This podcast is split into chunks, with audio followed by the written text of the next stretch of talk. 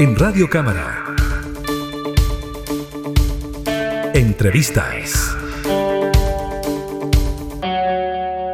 La polémica por la adjudicación de ciertos contratos para poder explotar y también ganar beneficios a través de ciertas reservas, de un porcentaje menor de reservas de litio, cerca de un 4%, continúa.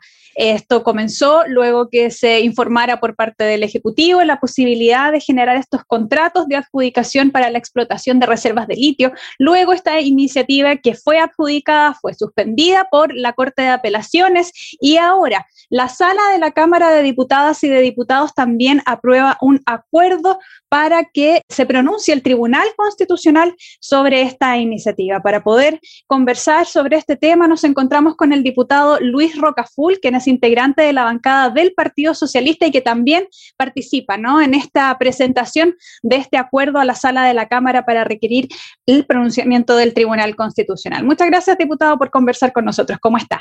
No, gracias a ustedes por esta oportunidad de poder aclarar a la ciudadanía respecto a cuál es la razón por la cual se toma esta, esta decisión.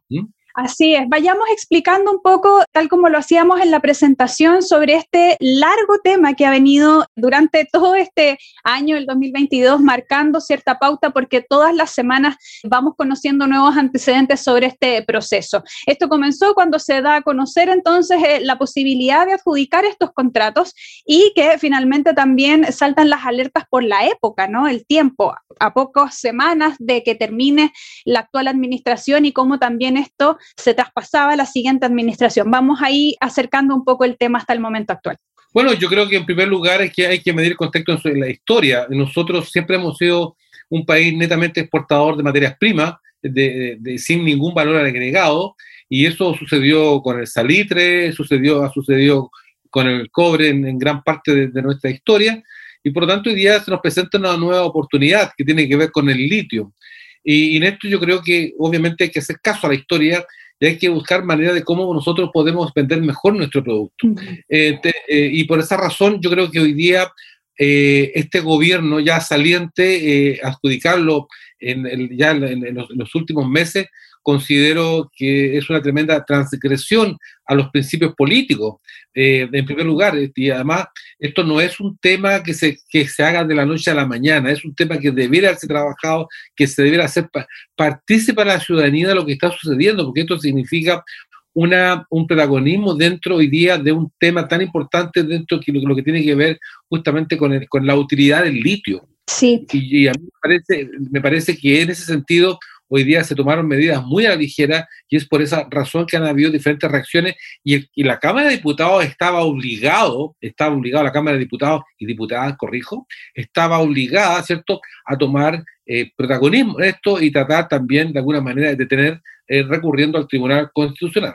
Sí, sobre esa línea también, porque en un primer momento por parte del Ejecutivo se señalaba que esto había estado totalmente en el marco de lo que establece la legislación actual, también habría sido revisado por la Contraloría, sin embargo, también hay presentaciones hacia la Contraloría y finalmente también la Corte de Apelaciones acoge este recurso presentado por el gobernador para dejar y dar orden de no innovar en la materia cuando esto ya había sido adjudicado. Entonces genera un cuestionamiento también sobre bueno, está dentro del marco todo este proceso, pero ¿por qué también se generan estas dudas, estas suspicacias que se van desarrollando a lo largo de los días? A ver, primero partamos de la base de las buenas intenciones por parte de todo el mundo. Y la legalidad, por supuesto, que se estaría cumpliendo. Bueno, la Corte de Apelación ha dicho otra cosa, pero basémonos en que, legalmente se ha hecho todo como corresponde.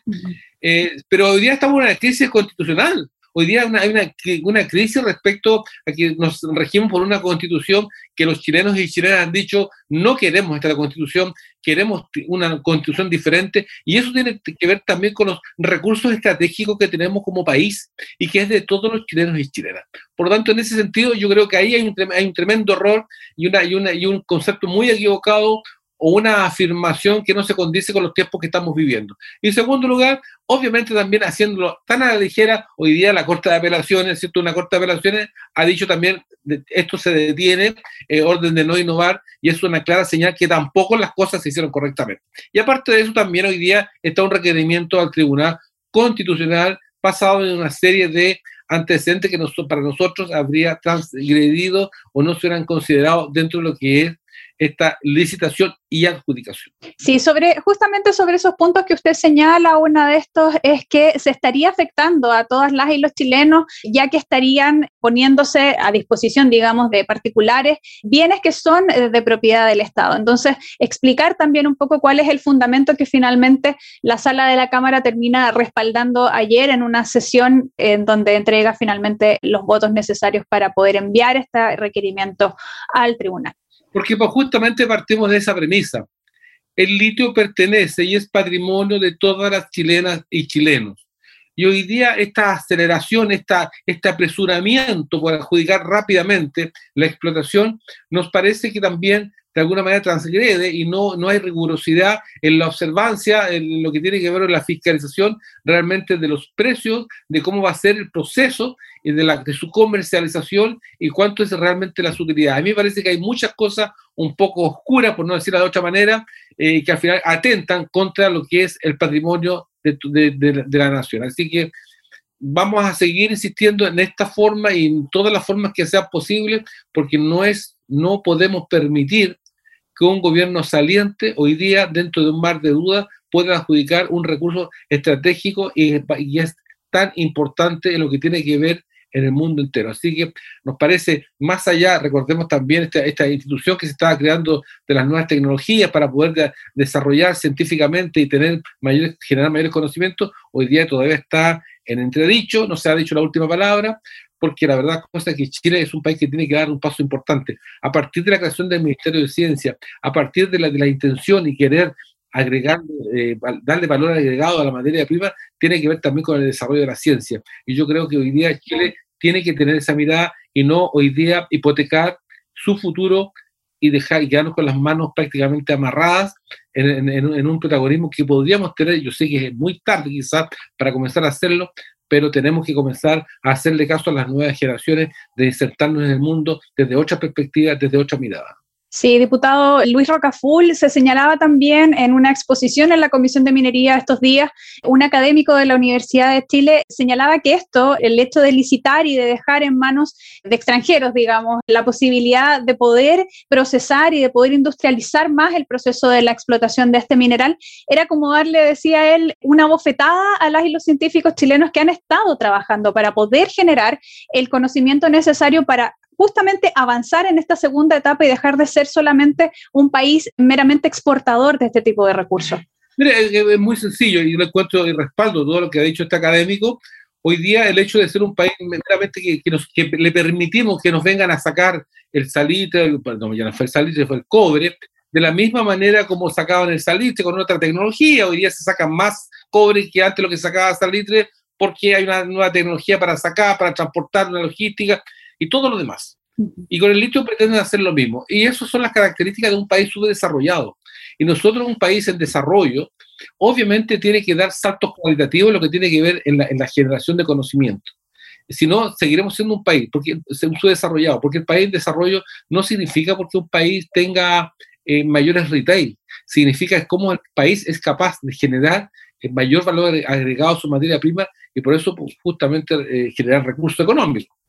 Justamente Gonzalo Gutiérrez era el académico de la Universidad de Chile que estuvo en esta comisión. Y diputado, también otro de los puntos que se ha señalado y que se ha cuestionado es la voz que tienen las comunidades indígenas también, que podrían verse afectadas por todo esto, porque sabemos que cuando esto ocurre no es solamente que llegan y sacan, hay todo un impacto medioambiental y también en las formas de vida que tienen estas comunidades y que al parecer tampoco habrían sido consideradas en estos procesos. Otro punto sumamente importante, o sea, hoy día estamos hablando del litio, de la afectación cuando hay explotación minera. Yo, yo tengo hoy día en la región de Arica y Panacueta, cerca de Putre, cerca de un, de un, de un parque, del Parque Lauca, un parque protegido eh, y reserva de la, de, la, de, la, de la biosfera. Sin embargo, hoy día está permitiendo la exploración de un mineral, la reactivación de un mineral.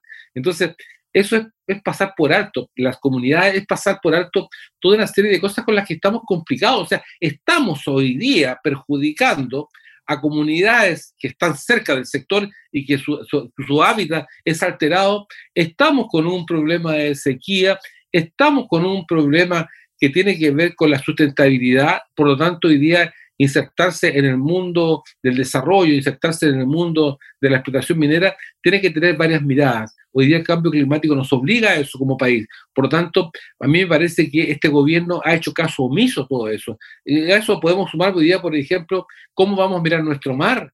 La sustentabilidad de nuestro mar también es un tema que a nosotros nos interesa. Por lo tanto, no quiero alejarme el caso del litio, pero el caso del litio hoy día un tema tan en boga de todo el mundo que, que, sirve para tantas cosas, para infinidad de cosas, nosotros no podemos llegar y regalarlo de esta manera. De verdad es un regalo. Nosotros tenemos derecho, de alguna manera, a buscar una mejor comercialización, cómo nos insertamos en la investigación con las nuevas generaciones, porque las nuevas generaciones no se van a hacer cargo solamente de, lo que tiene que ver el gobierno, la parte administrativa, sino que también cómo es la administración de nuestros recursos.